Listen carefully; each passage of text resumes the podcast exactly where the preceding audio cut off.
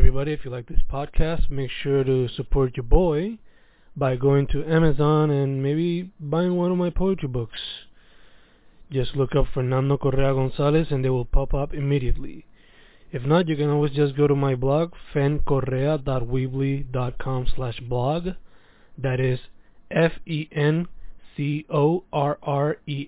dot weebly dot com slash blog to look up all my independent journalism. And yeah, enjoy. Estamos grabando a través del teléfono hoy aquí, Fencast, episodio no sé qué, pero... Fen, ¿con quién? Eh, mi nombre es José Clásico, eh, te toco batería en Dogo, también tengo mi proyecto personal que es de Maulings de Chillwave, y mm. pues ya. este, háblame un poco de cómo fue que te metiste a la música inicialmente. Bueno, eh, eh, yo jugaba baloncesto, de hecho, eh, cuando chamaquito, eh, pero pues me empezó a a dar más como que lenient towards music porque mi papá es percusionista, mi papá mm. en realidad tocaba batería con un grupo de tributo a los Rolling Stones, eh, entonces pues después se movió a los timbales y tocaba salsa, así como tal timbales, y pues me acuerdo hasta ahora de cuando era chiquitito en un restaurante, creo que era un chili o algo así, empecé a como que a tocar con los con los sorbetos. Ah. Este chamaquito va a ser un baterista y de ahí pues conseguí mi primera batería a los 15 años y de ahí en adelante pues empecé practicando, escuchando canciones, por encima las tocaba, practicaba como que tres o cuatro horas diarias y hasta que pues eh, conseguí una bandita, de hecho de punk, empecé tocando punk eh, con, con Bici, bajista de, de Diente Perro. Fue mi primera banda, se llamaba Corbata y las Cabras y tocábamos a veces, tocamos hasta en, en las canchas canchas de baloncesto, shows así como que bien, como que low low production para decir, pero se pasaba, se pasaba súper bien, ensayábamos dentro de, literalmente parecía un closet, hacía un calor, sudado todo eso, pero nada, el, en verdad le metíamos y y yo era, mi, mi papá me llevaba a los shows, porque para eso yo no tenía ni edad para, para guiar. Me acuerdo que mi papá me llevaba y en la escena de punk, esa gente ahí, bueno, que todavía siguen tocando en banda. Y, pero nada, me encantaba, como que la pasaba súper bien, en verdad, y pues, obviamente me iba temprano porque mi papá me llevaba. Y pues nada, y de por ahí seguí, eh, después me transferí como que al estilo de música de post-hardcore, tuve una banda que se llamaba Lauren Doof, um, también tocábamos en sitios así, en Coupé, en Cagua, La Cuadra, sitios que ya ni existen, Boomerang, que también estaba en la Roosevelt, y también, ¿no? La escena estaba súper lit para ese tiempo, había un montón de gente que iba para los shows. Y así seguí hasta ahora. Eh, eh, me he transferido mucho de los estilos de música, pero pero me, manten, me, me han tenido eh, activo así, como tal. ¿Cuándo fue que, que decidiste escoger el instrumento para hacer Chillwave con Maulings? Ah, pues de Chillwave. fíjate, no me acuerdo cómo yo sé que había un un Casio eso bien barato tirado eh, en mi casa y le vi que tenía como que para conectar a la computadora y yo como que pero cómo es que un, piano se conecta a la computadora y pues me busqué un programa así pirateado y todo. Y nada y, y pues me encantaron los sonidos no, no había escuchado nada así como yo como baterista obviamente pues la batería no produce como que tonalidades ni nada de eso, o sea, acordes. Y pues, nada, me encantó eso, y yo como que diablo. Eh, como que, y como estaba estudiando música, de hecho, eso fue cuando estaba estudiando música en la UB, eh, pues como que estaba escuchando, eh, que ya estaba estudiando teoría y solfeo y eso, y entonación, y como que miraba las escalas y yo como que, oye, pero si esto se fue, obviamente se fue transferir al piano, pero yo no sabía eso en ese momento, siendo baterista. Eh, y lo hice y yo dije, diablo, que suena cool. Y fue así, escuchando música, porque también el estilo de música que yo tengo de Chillwave es como un derivado también del lounge music. Entonces, pues a mí siempre me gusta el lounge music, porque cuando yo estudiaba en el colegio y mi papá me recogía, eh, había un programa en Alfarro que se llamaba Puesta del Sol. Mm. Y empecé a escuchar como que bandas así como Washed Out y Torimoa, y yo dije, pero espérate, esto se parece al lounge. Y después Yeah, cuando yeah. empecé a reproducirlo del sintetizador con el programa de la computadora y el piano, yo como que, diablo, I can do this. Esto suena Yeah. cool. Pero fue, fue, fue un proceso bastante difícil, pues, como, o sea, hacer música electrónica, uno siendo una persona, es más difícil que escribir música en un conjunto, un colectivo, una banda. Ujú. So, tú vas escribiendo and revisiting it, ah, esto no me gusta, esto me gusta, bla, bla, y nada, y me encantó también los sonidos de reverb y de por ahí para adelante. Okay. ¿Vino antes Maulinx o vino antes Los Dogos? Pues mira, eh, Pilo, eh, Dogos fue una agrupación que había esta- establecido eh, Ferli, Ferli Ariel, eh, que también tiene Free Owls, y Deco, que tiene la bajura también, y Yeah. Gran Ciego. Entonces, yo creo que fue como para el 2013, a la misma vez que estaba escribiendo de Links, pues no había tocado en una banda batería hace mucho tiempo. Y pues yo escucho esta banda así, porque tengo el Facebook, y pues tenía mucha influencia de lo que yo escucho, además, o sea, aparte del chillwave, como como también un dream pop, pero indie más, como que más movido, así como de drums, eh, Beach. Fossils, Dive. Ahí es que yo hago el acercamiento, ellos no estaban buscando bateristas, pero yo le hago el Mm. acercamiento a Deco, porque ya yo lo conocía de, pues, de la hacer anteriormente, y le digo, mira, si algún día necesitan batería, en verdad, como que, porque tu tuyo está bien chévere, como que, se te suenan como Dive, Beach Fossils, cosas así, y pues se pompió porque ya habían practicado con otros bateristas, pero no, no encajaban bien. Okay. Entonces me dijo, diablo, chicos, esas son las mismas influencias que nosotros estamos buscando. Quería hacer un tryout, so fuimos a ensayar y me costó el principio para que ellos les gustara un poquito porque aunque tenía la influencia y también tenía como que el mindset de ese tipo de batería como que simple, le daba duro a la batería porque ya yo venía con un background de punk, de, de post hardcore, pues, y me costó, yo creo que me costó casi un año adaptarme a tocar suavecito, los volúmenes como tal. Pero nada, y así, le- por lo menos por encima le gustó lo que yo hacía y, o sea, lo más que me dio problema fue por los volúmenes, pero en fin terminé como que ajustándome. Okay, okay. Este, ¿hay algún otro medio artístico que te gustaría explorar? Eh, como que medio artístico, perdón. Pues no sé, cine, pintura, poesía, no Mira, sé. verdad, yo, yo, yo pintaba, yo pintaba antes, pero en verdad eso es un desastre. Mi pintura era un desastre, literal.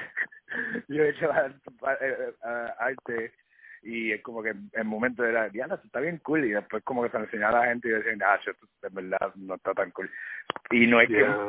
eh, me dejó llevar de la gente, después me, me doy cuenta y yo, diablo, en verdad no está cool, está feito, Mm. está feito. So, pintura así como tal, no puedo dedicarme.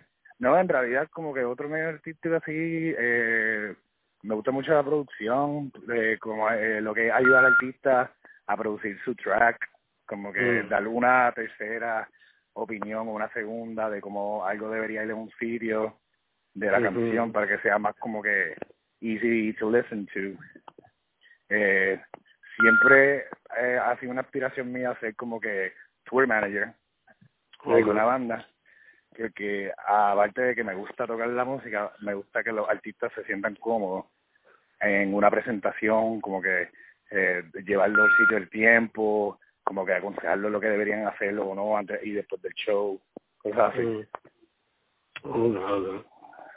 Este, casi ahora acabaste de mencionar algunas de tus inspiraciones e influencias, pero cuando viene el momento de hacer una canción nueva, este, o, o quizás ahora estás haciendo una, ¿qué es lo que te Sí, no, no, sí, moviendo? estoy, estoy escribiendo ahora el segundo EP de Maulix, de hecho, sí. Ok, ¿y qué es lo que se puede ver que te está moviendo el cerebro ahora mismo? Y es que eso es, yo trato de eh, no escuchar mucha influencia en el momento para escribir el álbum porque no quiero escuchar, no quiero sonar como otras personas. Eh, y eso es lo más eso es lo más difícil porque teniendo influencia en el mismo estilo de música es lo que también como que te bloquea como que ay esto suena cool y después cuando lo escuchas otra vez como que ay pero es que esto suena como esta canción de otro artista como que ah. Eh, yo creo que eso es mucho mucho de los de los bloqueos mentales que tenemos nosotros como escritores. Pero inspiraciones así como tal en realidad a mí me gusta sentarme en el momento más o sea menos esperado como que, y ahí es que sale todo porque a veces como que y también lo otro es uno yo a veces me ha pasado que escribo como que qué sé yo un beso de una canción ay no me gustó en, después de tres semanas voy para atrás y yo diría, si esto estaba chido. Y ahí me sigo repitiendo la canción. Eso es como que escribir poquito a poco como que partes de canciones y dejarlas que se como que se marinen. Sí, sí, sí. Y, y después como que viviese de mí, como que, ah, pues mira, pues esta le puedo poner lo otro. Pues también como que en el writing process el cerebro de, de para mí, en mi opinión, cerebro escribiendo como que si tú le metes demasiado de effort, te, te, quema, te quema el cerebro. Entonces, como que a veces es bueno como que coger un break y después como que, que te venga la musa otra vez. Yeah, yeah. A veces te da burnout, ¿no? Sí, ya. Yeah. It sucks. este, ¿cómo tú dirías que tu trabajo es una reflexión de ti? Wow. Bueno, por ejemplo, en Maulins, eh, el nombre yo lo conseguí porque mi gato se parece a un lince, yo en mi opinión, y me hago una, una onomatopeya de como él maulla, o él no maulla mío, no, él hace mau, mau, mm. Por eso fue que yo saqué el nombre. Pero en realidad, eh, como que, no sé, como que refleja en mí, el chill wave siempre me ha gustado porque yo soy una persona bastante mellow y como que relajante y como que a mí me gusta que la música, o sea, yo pienso que la música refleja como que mi personalidad en ese aspecto. Sí puedo ser como que bastante fuerte a veces, pero la mayoría del tiempo, pues, me, eh, you gotta breathe. Y el chill para mí es como que, no sé, los árboles moviéndose con el viento, una lluvia y bien más relajante, como que te ayuda como que a poner tu cerebro en orden con problemas que tú tienes como tal. Y sí, es como, como un wave, por eso mismo que se llama chill wave. Es como, exacto, es como un, una onda relajante. Este, ¿qué tú piensas de la escena ahora mismo?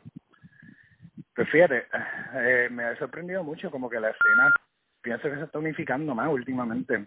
Veo muchos shows por ahí de de bandas que tienen distintos estilos de música en el mismo show. Y eso es lo que se debería hacer, no es como que vamos a hacer un show de punk nada más, vamos a hacer un show de metal nada más, vamos a hacer un show de hip hop nada más. De hecho, yo toco con, con Skeptic en un show y yo no tengo que ver nada con hip hop. Yo he tocado un show con Skeptic, yo, o sea, el Chill Wave y de momento fue Skeptic hip hop. Y luego también hemos tocado un show, mira, tocamos con Gomba Yavari en el festival. o sea, y también, ¿no? De otra ocasión también tocó con Gomba Yavari en Valladolid que eso es lo que me gusta, como que se está notando mucho la diversidad de estilos de música en los shows, que no debería ser como que un mindset, nada más como que un corillo para este show y otro corillo para este otro show. mhm eso es lo que se debería hacer. Y exacto. Para que evolucione y se mueva para adelante, que signifique. Sí, no, no, y también lo otro es que lo que es eh, el arte de dibujo y pintura, así como tal, también lo están mezclando con, con música. Y mm. esa es otra cosa que debería hacer porque tampoco tendría que ser ah, el corillo de los artistas gráficos, el corillo de música, no, todos, todos estamos struggling, todos estamos como que haciendo nuestras cosas independientemente con nuestros propios chavos, como que deberíamos ayudarnos todos y eso es algo que está pasando ahora y está, o sea, ha pasado mucho anteriormente, pero lo veo más presente ahora mismo. Yeah, yeah, yeah. Y más ahora con el internet que todo se hace más fácil todavía, ¿no? Sí.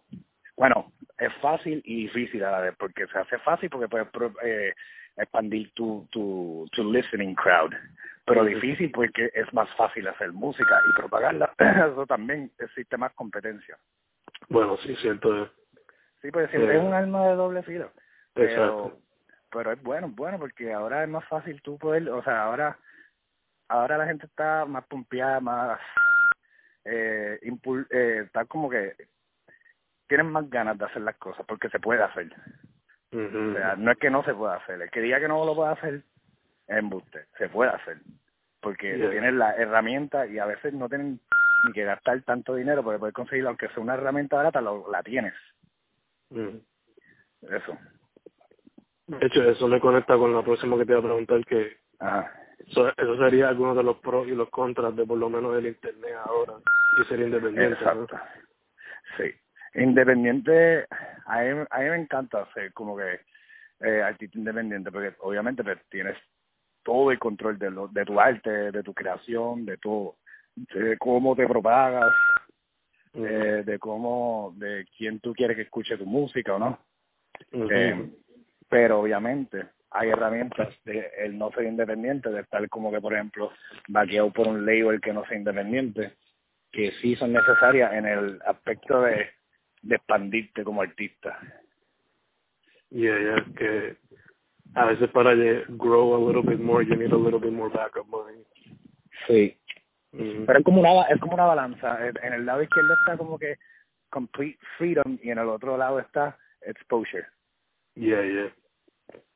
Que por eso quizás que ahora existe mucho eso de como que la gente que firma como que quiere quedarse con las regalías Sí. Después que el record label le como que el backing o whatever. Sí, sí, no, por eso. Eh, eso de los contratos con los record labels, incluso hasta con los indie labels, porque yo conozco varios amigos que eh, han firmado con indie labels eh, afuera de Puerto Rico y también eso, aunque sea un indie label, es un mean que tiene completo como que eh, freedom de, de, de tu contenido. Como que hay ciertos, o sea, es menos es, o sea, es más el control que tú tienes sobre contenido teniendo un indie label que obviamente con un major label, pero como quiera siempre van a haber ciertas restricciones. Por eso es un contrato, por eso es que tú firmas, ¿sabes? Cuando uno firma algo así, hay que leerlo completamente. Sí, sí. Este, ¿cuál ha sido tu mejor experiencia por ahora en el ámbito de la música? Pues, fíjate, estoy bien feliz con con como dos y Marlin se están moviendo. El, la gente va a los shows, cantan las canciones. El último show que tuvimos en, en el local Dogo el viernes, me tomaron varios videos y yo me vi ahí súper sonriendo porque que la gente como que guay, se estaban gustando las canciones y cantándole. Yo como que es algo que yo me pongo a pensar cuando escribo música, como que diablo, como que la gente se sabe las líricas y todo. Que eso es algo que en verdad pompea, pompea un montón. Y, y si puedes decirme la peor que has tenido. ¿Peor experiencia? Sí. Eh, rayos. Eh, yo creo que las peores experiencias que he tenido son a base de, de sonidista, como tal. Porque aunque uno haga soundcheck, como que a veces hay technical difficulties que pasan. Y por lo menos yo, como, o sea, yo individual, no estoy hablando ni de parte de dos ni de parte de otro miembro de la banda. Yo como baterista, pues lo, lo la peor experiencia que he tenido ha sido por sonidista. Pero, o sea, hay de, de la misma manera que hay sonidistas que son buenos, a lo mejor tuvieron un día malo, hay otros que son excelentísimos aquí en Puerto Rico. Este, ¿cuál es tu meta con tu trabajo, man? ¿Perdón? ¿Cuál es tu meta con tu trabajo? Bueno, en realidad de la manera, o sea, mi meta, yo pienso que como todo músico, poder vivir de esto, eh, poder viajar el mundo, poder turear, conocer gente nueva, eh, tener conexiones, disfrutarlo, pero pero lo mejor sería poder vivir de esto y no tener como que un trabajo eh, como que aparte de este que no sea esto Ajá, y, y también, eh, eh, otra cosa que no mencioné, pues a mí me gusta hacer drum tech. Como me encanta eso también, como que no solamente tocar, sino como que poder vivir también de ser parte de atrás de, de la tarima, no solamente la tarima. Sí, sí, exacto, sí. Ayudar, a mí me gusta ayudar a, a, los músicos. Por eso es que te dije lo de ahorita, lo de producir y eso. Ajá se nota que estudiaste música porque no solamente te gusta tocarla, pero te gusta todo el behind the scenes y todo eso. Bueno, en verdad yo no me gradué de música, yo solamente estudié dos años y después me di cuenta que estudiar música como que te quita la musa al escribir mm. música. Y dije, ah, no, Ya no estoy escribiendo, mano, yo no estoy escribiendo porque como que tenía que estudiar, estudiar, estudiar, como que me daban como una regla estricta de cómo debería ser la composición de una canción y era como que ya lo no estoy haciendo bien, o sea, me tuve que quitar, yo me gradué de hecho de, de, de, idioma, no tenía nada que ver. Ajá. Pero por lo menos se nota que fuiste fan primero, te metiste músico full desde chiquito y te gustan todos los aspectos de... Ya. Que yo estoy bastante seguro que si hubiera como que que tú te lees como te los footnotes y todas esas cosas sin los break de los de los discos. Este que tú le dirías a un chamaquito que quiere o sea está graduado de la universidad y quiere meterse a la música ahora. Que nunca es muy tarde. Pues a veces la gente me dice como que que yo estoy viejo como que no he aprendido todavía olvídate de eso si están los recursos, si están las ganas, se hace. Se hace. Con los mínimos recursos que tú tengas, se puede hacer. Tú, mira, yo aprendí, yo yo aprendí batería de oído. Yo no estudié batería, o sea, yo no sé, o sea, sé leer un poco, pero no, que si me ponen una tablatura ahí en el conservatorio no lo puedo hacer. Pero, pero se puede, de oído hasta, mira, eh, mi mejor amigo, Jay, él era baterista, él era baterista de una banda que se llamaba Two Face Flower. Y ahora tiene su proyecto, Jay Rochet él era baterista, él y él en un, en un año, él mismo se enseñó a tocar guitarra, él mismo, escuchando, así, buscando por Google, imágenes, cosas así en YouTube. Que, eh, o sea, se puede hacer. Que básicamente no hay excusas ya. No, no hay excusa, la única excusa te la metes tú mismo. Este, ¿estás bregando con algo ahora mismo? ¿Tienes alguna canción o...? Pues estoy eh, bregando con el próximo EP de Maulin. Eh, esto, eh, que lo estoy, por eso que te dije que estaba en el estudio, que pues estoy bregando con eso, mm. que eso supone que salga este año. Entonces también con Dogo, pues estamos eh, escribiendo el próximo EP. Ya grabamos una de las canciones, que se supone que salgan en estos próximos dos meses. Y pues nada, manteniéndome activo en ese en ese ámbito o sea, tratando de que cualquier día que tenga libre de mi trabajo regular, pues pueda hacer, aunque sea un granito de arroz, para, para sacar lo que estoy trabajando. ¿Tiene el proyecto de Maulinks, tiene alguna fecha o todavía? No, todavía, mano, me estoy enfocando en eso, en terminar lo mix. Pues ya está escrito como tal. Lo que estamos haciendo el proceso es de mixear y masterizar. Ok, ok. Nice, nice. Este, ¿Dónde la gente te consigue, más? Pues mira, pues eh, Maulins y Dogos, ambos están en Spotify. Eh, también tenemos SoundCloud, ambos proyectos también, Bandcamp, iTunes, en todas las plataformas, literalmente. Pueden buscarlo, eh, pueden conseguir el disco ahí, compartirlo en Facebook, también está Maulins. Eh, en el Facebook de Maulins, de hecho, a mí me hackearon hace como dos años y no he podido tratar de borrar la, la, página vieja de Maulins. So, hay dos cuando entra una de las páginas más links, el que parece que está hackeado, ese no es. Es el otro. es el otro. Pues se nota que está hackeado. Mm. Y luego también está en, en Facebook y también tenemos Instagram, ambos proyectos. El de Dogo es Dogo Oficial y el de Maulinks es Maulinks. M-A-U eh, espacio L-Y-N-X. Ok, ok. Awesome. Este, nada más, con eso sería todo. De verdad que sigue metiendo mano, que te vaya bien esta la noche en el estudio. Y nada, si quieres mencionar algo más, si no terminamos. Pues ambos, ah, chequen Spotify, den listen, share a sus amigos, vamos a apoyar la música local, hay bandas extremadamente buenas, no solamente las mías que están saliendo ahora, y la música se está moviendo bien chévere y hay gente con muy buenas ideas, así que apoyen lo local y vayan para los shows también. Yes, los shows son bien importantes.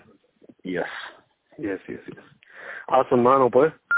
Fencast, creo que va a ser el episodio 50 y algo o 60 y algo, aún no soy, pero terminamos. That's it, ¿no? Gracias, gracias por tenerme. Gracias a ti, mano.